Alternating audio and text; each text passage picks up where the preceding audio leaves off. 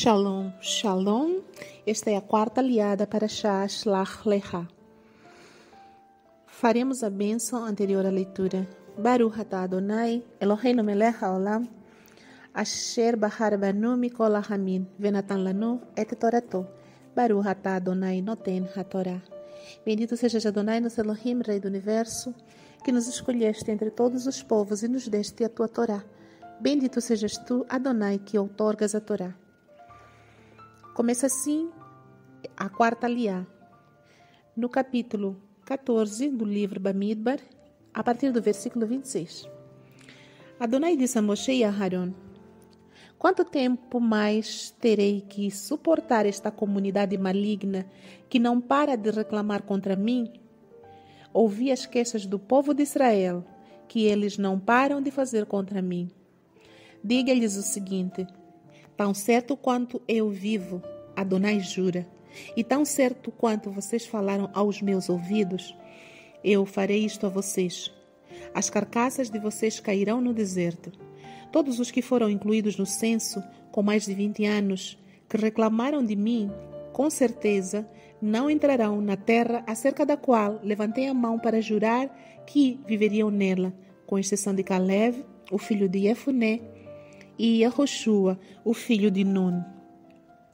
No entanto, seus filhos, os quais disseram que seriam levados como despojo, eu farei entrar na terra. Eles conhecerão a terra que vocês rejeitaram.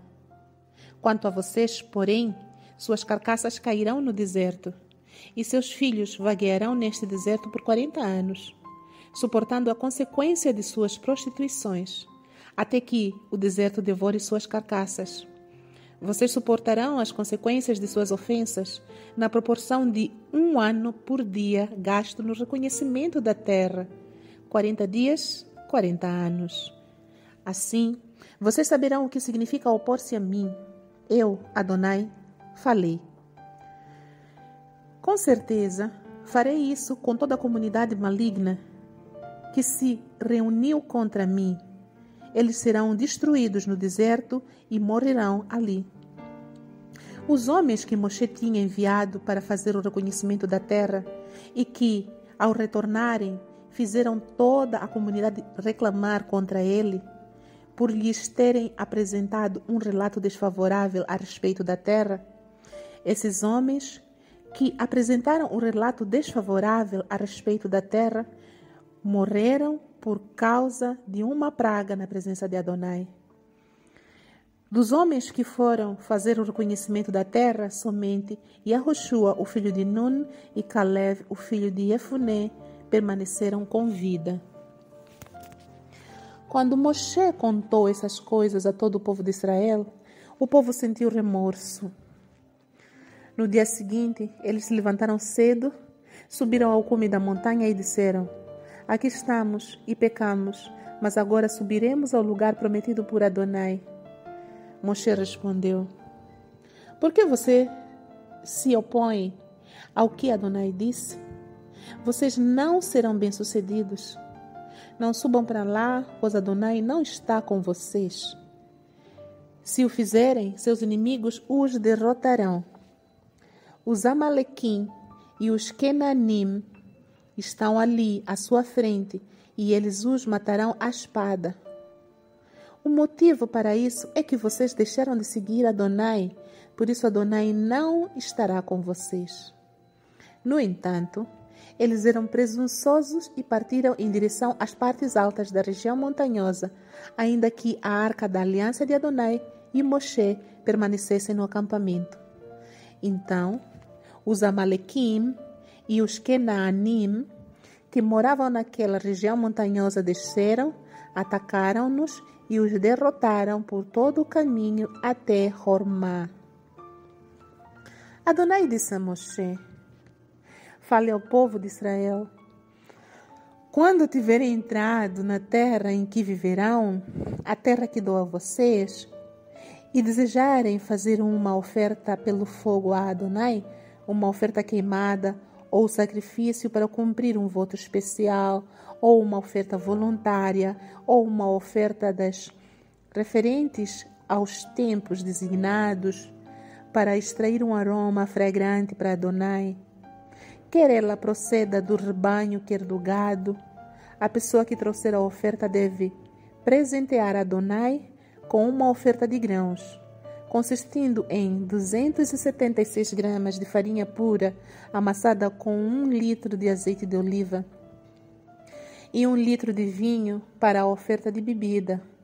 Isso é o que vocês devem preparar com a oferta queimada ou junto com cada cordeiro sacrificado.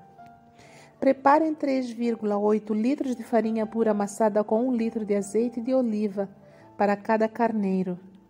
Para a oferta de bebida, apresentem um litro de vinho como aroma fragrante para Adonai. Amém. A bênção após a leitura. Baruch atah Adonai, Eloheinu melech haolam, asher natan lanu torat emet, vehaye olam natan betoheinu. Baru atah Adonai noten ha-Torá. Bendito seja Adonai, nosso Elohim, Rei do Universo, que nos deste a Torá da verdade e com ela a vida eterna plantaste em nós.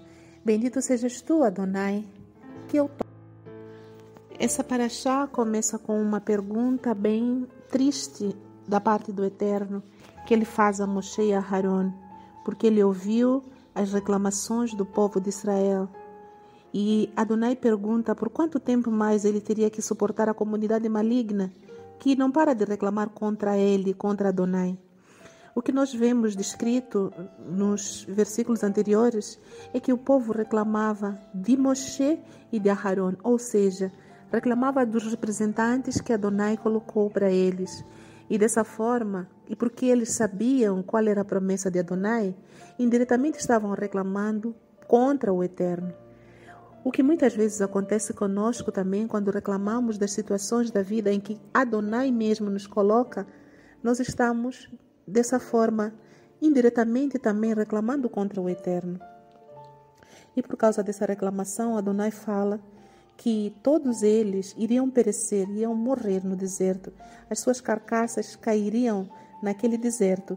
Somente os seus filhos menores de 20 anos é que herdariam aquela terra, porque eles mesmos, os pais, os maiores de 20 anos, todos aqueles que foram registrados no censo, que vimos nas parashiot anteriores, todos eles iriam morrer, porque eles rejeitaram a terra. Como é que eles rejeitaram? Quando eles deixaram de acreditar na promessa e na palavra do Eterno, de que a nuvem os levaria até a terra. Quando eles pararam naquele ponto e decidiram de comum acordo, através das suas lideranças, enviar representantes para espionar a terra, para ver se de fato a terra era boa, para ver quem viveria, quem vivia lá, para ver se de fato era como o Eterno tinha falado, mas eles já sabiam, o Eterno já tinha lhes dito que, uma, que seria uma terra boa, era uma terra que emanava leite e mel, era uma terra que viviam aqueles sete povos, e o Eterno já tinha dito e descrito com detalhes que povos eram, e eles não precisavam ir ver para acreditar. Eles deviam somente continuar a seguir a nuvem. Essa era a orientação clara do Eterno. Mas eles não conseguiram seguir, não conseguiram crer. Foi a partir desse momento que eles deixaram de acreditar no Eterno. E quando os vigias, os espias, voltaram e deram um relato negativo a respeito da terra, eles pensaram em voltar para o Egito, de lá onde eles tinham sido resgatados, lá onde eram escravos. E eles, assim, rejeitaram a terra que o Eterno tinha prometido para eles, a terra de Canaã. E o Eterno fala aqui nesta paraxá, nesta aliá, que somente os filhos deles, aqueles que eles temiam que fossem levados como despojo de guerra, somente eles, os mais novos, herdariam a terra mas os maiores, aqueles que fizeram a reclamação, eles iriam perecer no deserto. E nós hoje, da mesma forma, não precisamos ver para crer. Felizes são aqueles que, mesmo sem ver, eles acreditam, disse Yeshua. E nós também devemos nos esforçar para sempre acreditar naquilo que o Eterno promete, porque as promessas dele são inquebráveis. Ele tem palavras e palavras de vida eterna. Ele não muda. Eu mesmo, desde sempre para sempre será. Fiel Ele é. Devemos crer nele, mesmo sem ver. E o que significa acreditar ou crer? Não significa apenas dizer que eu acredito, mas sim agir em conformidade com a crença. O Eterno fala aqui que eles, por causa dessa rebelião, eles andariam vagando pelo deserto durante 40 anos, como proporção dos 40 dias que eles foram por conta própria espionar a terra. Eles ficaram lá durante 40 dias espionando a terra e por isso ficariam também 40 anos vagando e vagando pelo deserto. Somente, Mos, somente a Caleb e Efné foram eleitos para entrar na terra porque eles tinham um comportamento diferente do restante do povo que reclamava e só reclamava. Quando Moshe relatou todas essas coisas que Adonai lhe tinha dito para o povo, eles ficaram com remorso e decidiram aí mesmo levantar cedo no dia seguinte para ir atacar os que estavam lá na terra, os Kenani, os cananitas. Mas Moshe advertiu a eles que não fossem, porque o Eterno não iria com eles. O Eterno já tinha dito qual era a sentença. Mas eles, por serem presunçosos, teimosos, foram mesmo assim tentar atacar com a sua própria força, sem estar na companhia do Eterno. E aí eles foram derrotados, mostrando assim que nós não devemos nos rebelar contra as ordens que o Eterno coloca. Existe um limite para nós nos arrependermos, para nós seguirmos o caminho. Ultrapassando esse limite, por mais que haja remorso, choro, ranger de dente, o Eterno não irá conosco, não irá nos nossos próprios caminhos e nas nossas próprias decisões. Se nós decidirmos contra a vontade do Eterno, Ele não irá conosco, Ele não é obrigado a nos proteger e nós estaremos por nossa própria conta e risco. E quando é assim, a derrota é uma coisa certa que virá e nos fará perecer. Foi o que aconteceu neste, neste episódio. Eles foram derrotados por todo o caminho. Finalmente, na, a partir do versículo 1 do capítulo 15 até o versículo 7 em que nós lemos, Adonai orienta sobre ofertas queimadas que deveriam ser feitas quando entrassem na terra. Ele dá orientações de como deveriam ser feitas todas as ofertas, que deviam ser acompanhadas por ofertas de grãos. E assim termina a nossa aliada de hoje. Louvado seja sempre nosso Pai amoroso, desde sempre e para sempre.